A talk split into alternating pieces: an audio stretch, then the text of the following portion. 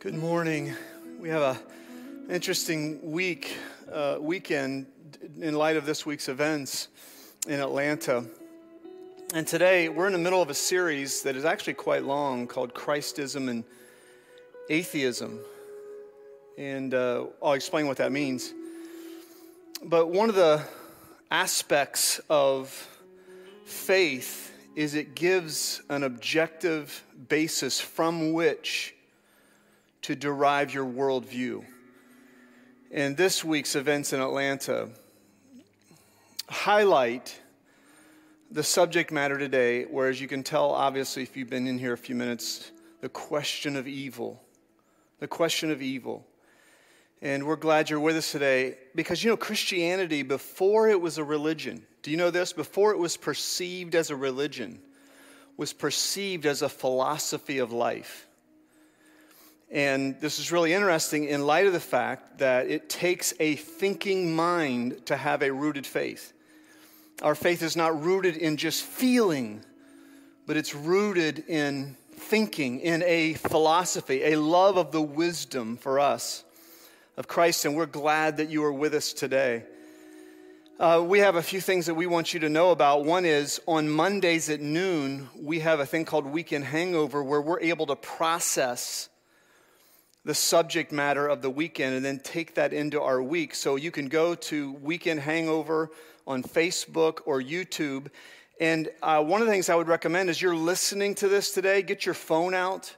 And uh, as, as you have a question come up, we would love for you to go to hello at southbrook.org and send that question.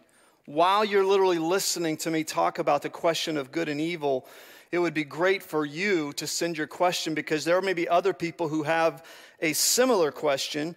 And when we see that, we say, okay, we, we, we need to answer this question. We need, we need to make sure that this question gets dealt with. We also want you to know that Easter is coming up in two weeks, and we have an 8 a.m. service that if you can come during that service to help alleviate some possible crowding at the 9.30 and 11 services, then uh, we would appreciate that. There is an Easter egg hunt at uh, 8 a.m. So if you're a grown up person who still acts like a kid and you want to be a part of the Easter egg hunt, no, it's for the kids, dummy, not for you. Um, also, today is the third Sunday of the month. And on the third Sunday of the month, there are about 50 families right now that we are feeding around the Dayton area with Southbrook Serves. And Southbrook Serves is our initiative to say this gives everyone an opportunity once a month to be a part of either buying food or being a driver to help alleviate hunger in Dayton.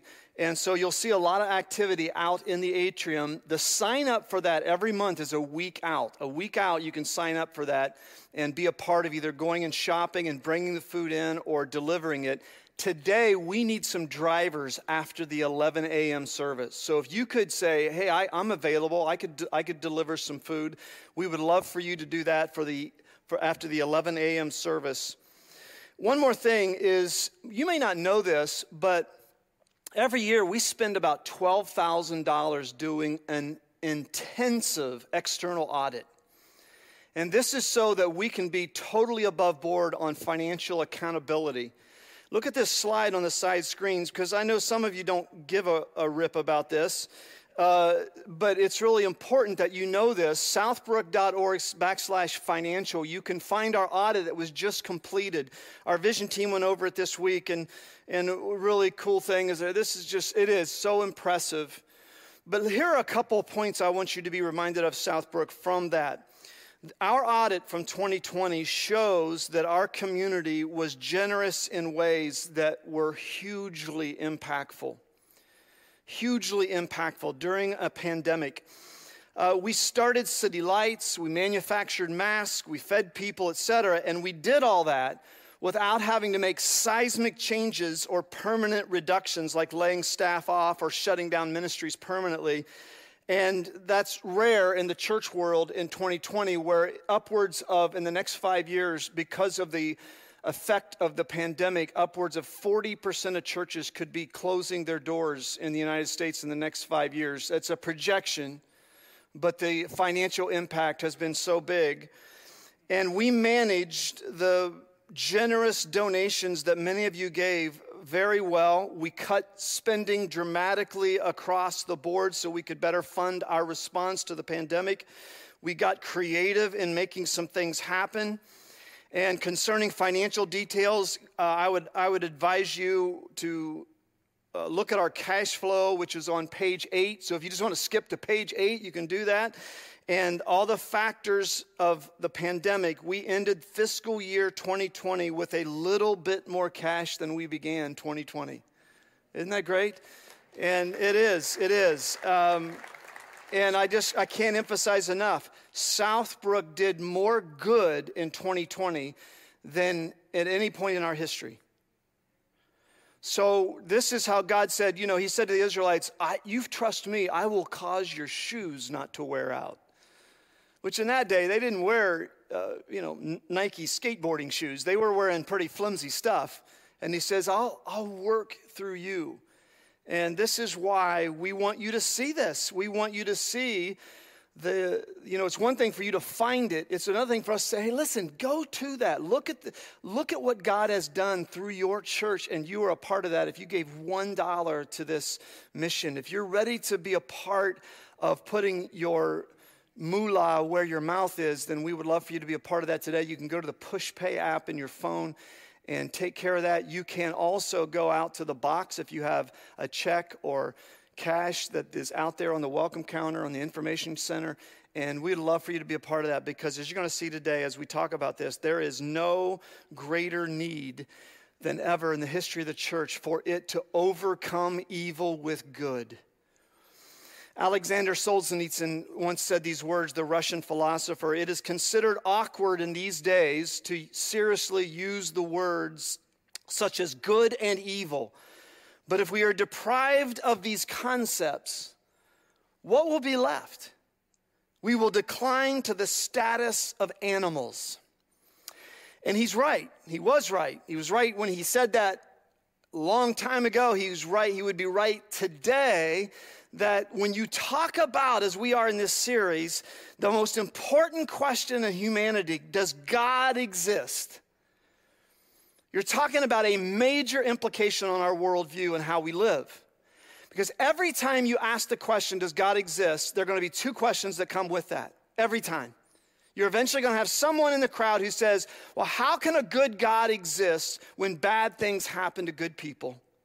And along with that, how can a good God exist when there is the presence of such evil as happened in Atlanta, Georgia this week? It is the number one issue people express when it comes to the existence of God. How do you explain evil if there's a good God?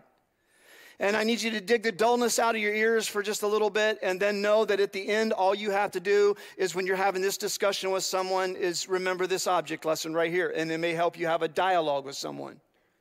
And I'll point to that here in just a minute. A number of years ago, CNN published an article titled, Why I Raise My Children Without God, and instantly that article went viral. The author was a young mother named Deborah Mitchell, and she listed several reasons why she protected her children from the idea of God. And most of the reasons were variations on the problem of evil. Deborah Mitchell argued that a loving God would never permit murders, child abuse, wars, brutality, torture, and the millions of kinds of heinous acts to be committed throughout the history of mankind.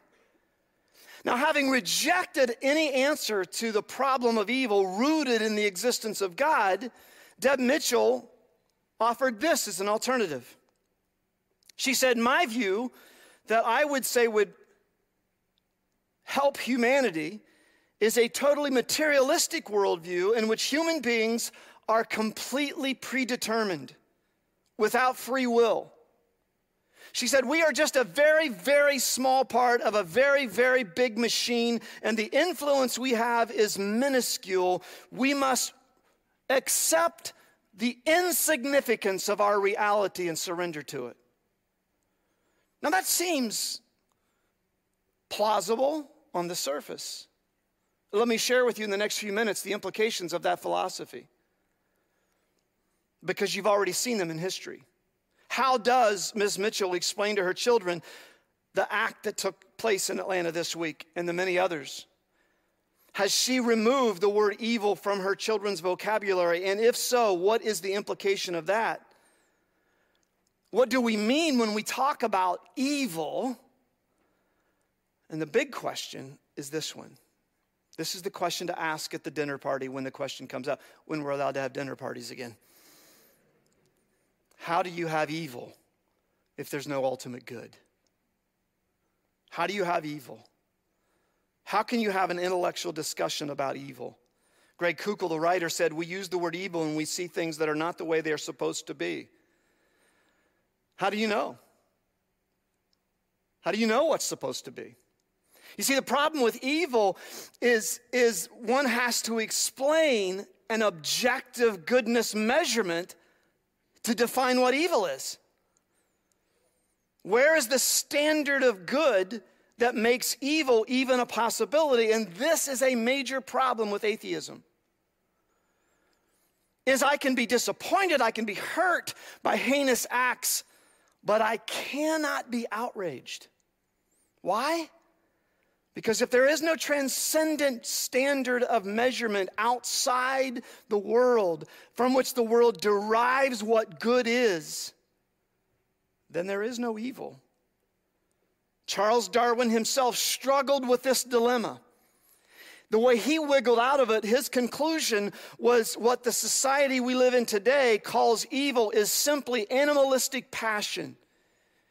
Darwin wrote, Evil is simply the gene of violent animals I descended from, and that gene made me do it. Anybody old enough to remember Flip Wilson? The devil made me do it. Not even the devil made you do it, just your evolutionary, animalistic survival of the fittest instincts made you do it. There is no free choice for human beings. Now, lest you say, well, that's what I was raised on, that seems natural to me, it was natural to Adolf Hitler. That's what was natural to Adolf Hitler. Adolf Hitler rationalized his historic cruelty to millions, and he reasoned, why should I not be crueler than nature itself? Hitler reasoned that nat- nature was inherently cruel and that there was no reason for him not to unleash this cruelty into the world to eliminate the less desirable, the weaker species. He was simply following the rules of nature.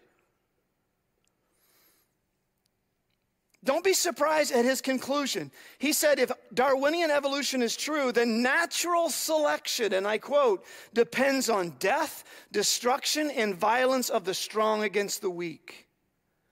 The eighth grade bully is just living out his animalistic passions. He's not evil. Or we psychologize it by saying he's just a hurt person hurting others. Well, maybe so, because hurt can be evil, but evil is, is always a reflection of some something transcendently gone wrong. Albert Delbanco is a history professor at Columbia University. He says a gulf has opened up in American culture between the visibility of evil and the intellectual resources available for coping with it. In other words, we can't feel our way out of this one just have better feelings. There has to be a transcendent measurement that we aspire to. And he simply tells the story of Franklin Delano Roosevelt during World War II. If you've read your history, Roosevelt and the intellectual elite of that day were very hesitant to embrace that the Holocaust could actually be happening on their watch. Uh, th- this is just, I don't know that any of us would have been any different, but they dismissed the reports that they were hearing about the possible acts of genocide against millions of Jewish people in Europe. And gave no priority to doing anything about it, really. However, late in World War II, after the evidence of the Holocaust became undeniable, FDR was given a book penned by Christian philosopher Soren Kierkegaard. The book after reading it about the problem of evil and man's nature, FDR came to this conclusion an understanding of what it is in man that makes it possible to be so evil was my understanding. And he he shifted to immediate mode of what man is capable of because there is actual evil that exists. Now, Delbanco himself is considers himself a secular liberal, and he acknowledged that he and his colleagues have lost all concept of evil. Now, sometimes we wonder is there hope for this world? And is, is there any way out of this? An atheistic worldview can't be outraged at the problems of evil in our midst. And so, really, as long as we can rationalize things on the basis of survival, we've got a real problem without a transcendent good. Alvin Plantinga was a philosophy professor at Un- University of Notre Dame for years, and he said, Could there really be any such thing as horrifying wickedness if there is no God and we just evolved? If you think there really is such a thing as horrifying as wickedness, and it's not just an illusion of some sort, then you have a powerful argument. Let me read that again. If you think there really is wickedness. Does anybody think, does any rational person think that what happened in Atlanta this week is, is, was evil? Like a rational person says, that wasn't just a function of some psychological quirk. This was evil. And he said, if you think that there was wickedness going on there and not just an illusion, you have a powerful argument for the reality of God the powerful argument for the reality of God. Do you know what the most famous criminal case of the 20th century early on was? Some of you have, maybe have read this.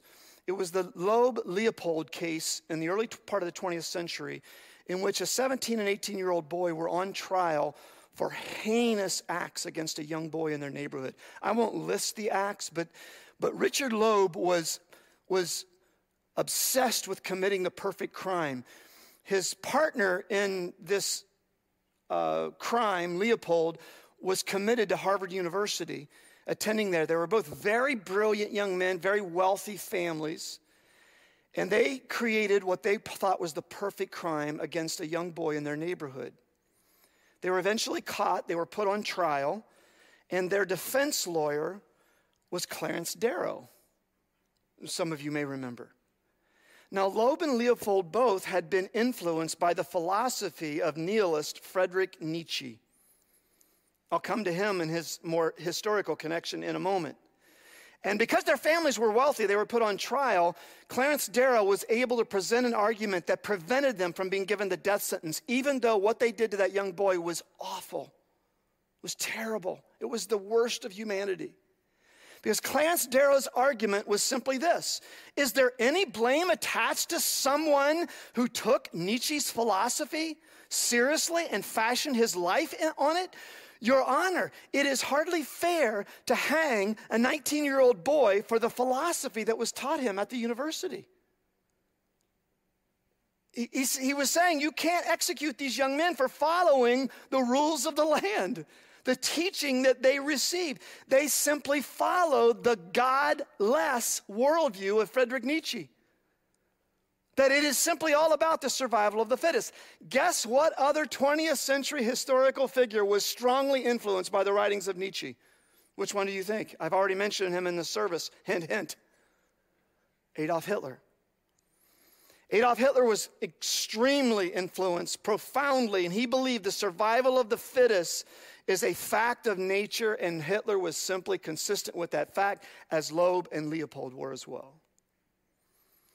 Now, I know that there may be some of you here who, who right now are leaning toward atheism.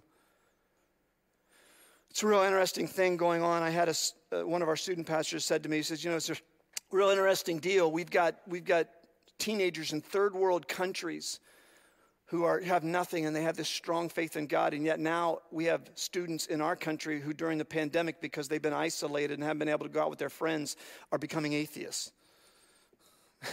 like, really? Really? I mean, it's crazy. And you may say, okay, this offends me. Because you're essentially saying an atheist can't really know what evil is, and therefore an atheist can't be a moral person. No, I am not saying that. I'm not saying an atheist can't be a moral person. What I'm saying is, An atheist does not have an objective point of reference from which to derive their moral reality. There's no objective point. It's, it's all whims and votes. It's 51% morality. An atheist cannot rationally defend ultimate good, and if you can't defend transcendent ultimate good, then you can't rationally defend what is evil. Do, do, I would ask you, do you have an objective point of reference? Now, when you ask someone who's an atheist that, often you'll get, yeah, I think I have an objective point of reference self preservation. Okay? Self preservation. What if your neighbor thinks that in order for him to be preserved, he has to eliminate you? What if his self preservation says, I need you to go away? You're a bad neighbor. And your answer might be, well, we have laws for that. Well, where do we get those laws? Where do we get those laws? Where do we derive the laws of the land? And you might say, let me think about that. Because this is the conundrum of atheism. What's the transcendent law from which, by revelation, we, we understand moral law? We don't create moral law we, we understand that there is a divine moral law that was imprinted upon humanity that says this is good and this is evil. And Hitler's Germany produced a propaganda film that was produced and shown in movie theaters in Germany before World War II. And there's a psychiatric institution with a narrator who says, Wherever fate puts us, whatever station we must occupy, only the strong will prevail in the end. Everything in the natural world that is weak for life will inexorably be destroyed. In the last few decades, mankind has sinned terribly. Against what? Against the law of natural selection by helping the weak. We've sinned against the law of natural selection. We haven't just maintained life unworthy of life, we've even allowed it to multiply. The descendants of these sick people look like this. And it showed the very people who would be annihilated. Three years after the release of that film in German movie theaters, German mental institutions began, began gassing to death thousands of innocent patients. Why? It's because apart from a transcendent lawgiver from which morality is derived, there is no basis objectively for moral law. There is no standard of this is good and this is evil when the Nazis were eventually put on trial on, in Nuremberg for their atrocities against humanity, the chief prosecutor on behalf of the United States was Robert H. Jackson, who appealed to a permanent, transcendent value and law system that was from the ultimate lawgiver.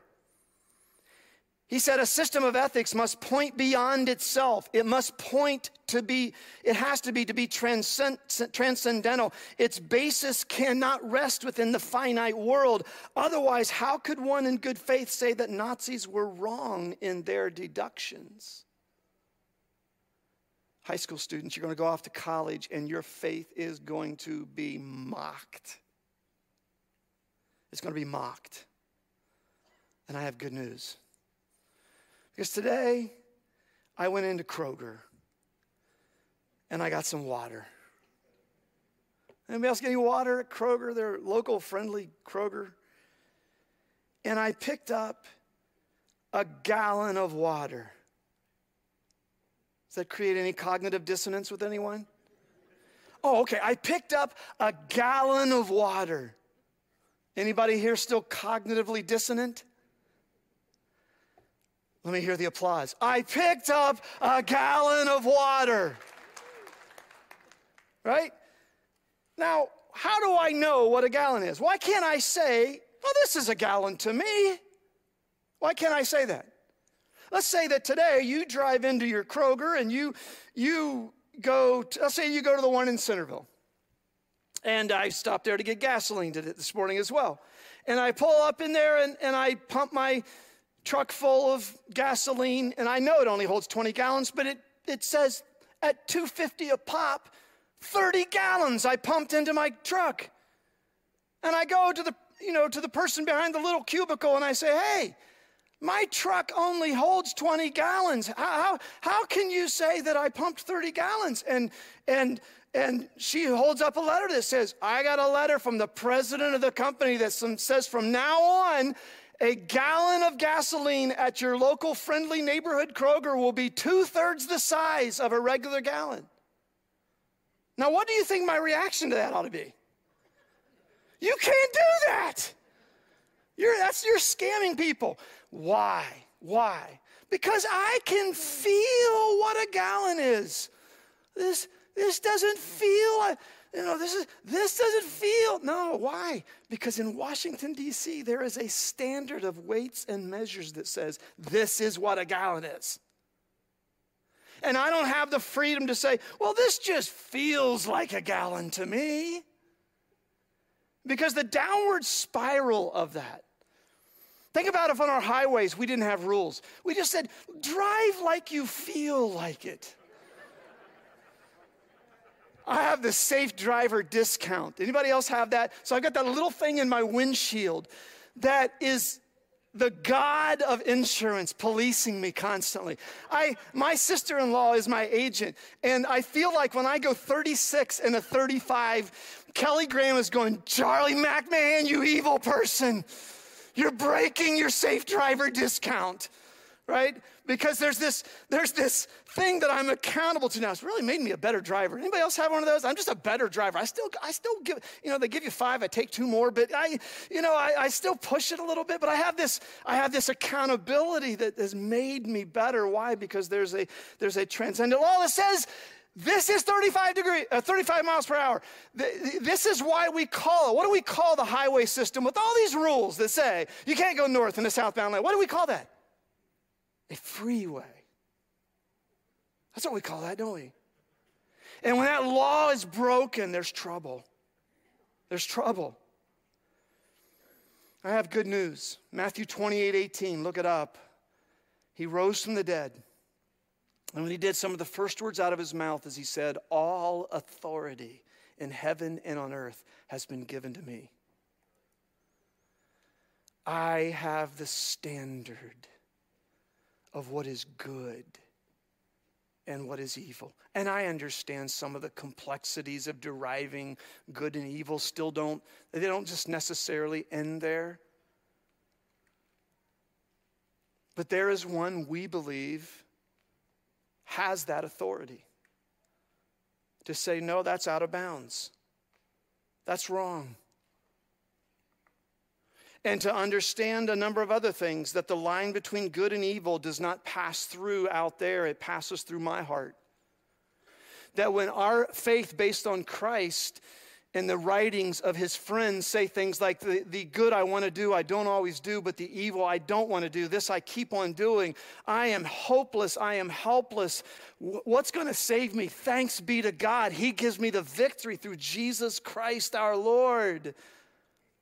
That there is a way that not only know that's evil, I can call a spade a spade, but to have the power and the grace and the love fueling my soul that I don't have to become evil to overcome evil, which is what usually happens. Watch out, because when you try to eliminate evil, you end up usually becoming the evil you wish to eliminate. But no, I can overcome evil. How?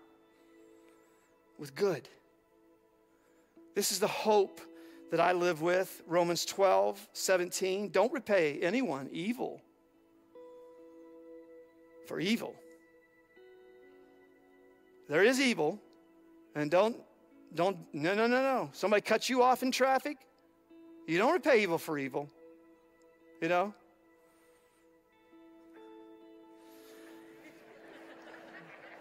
You thought I was going to do it, didn't you? You know your evil minds.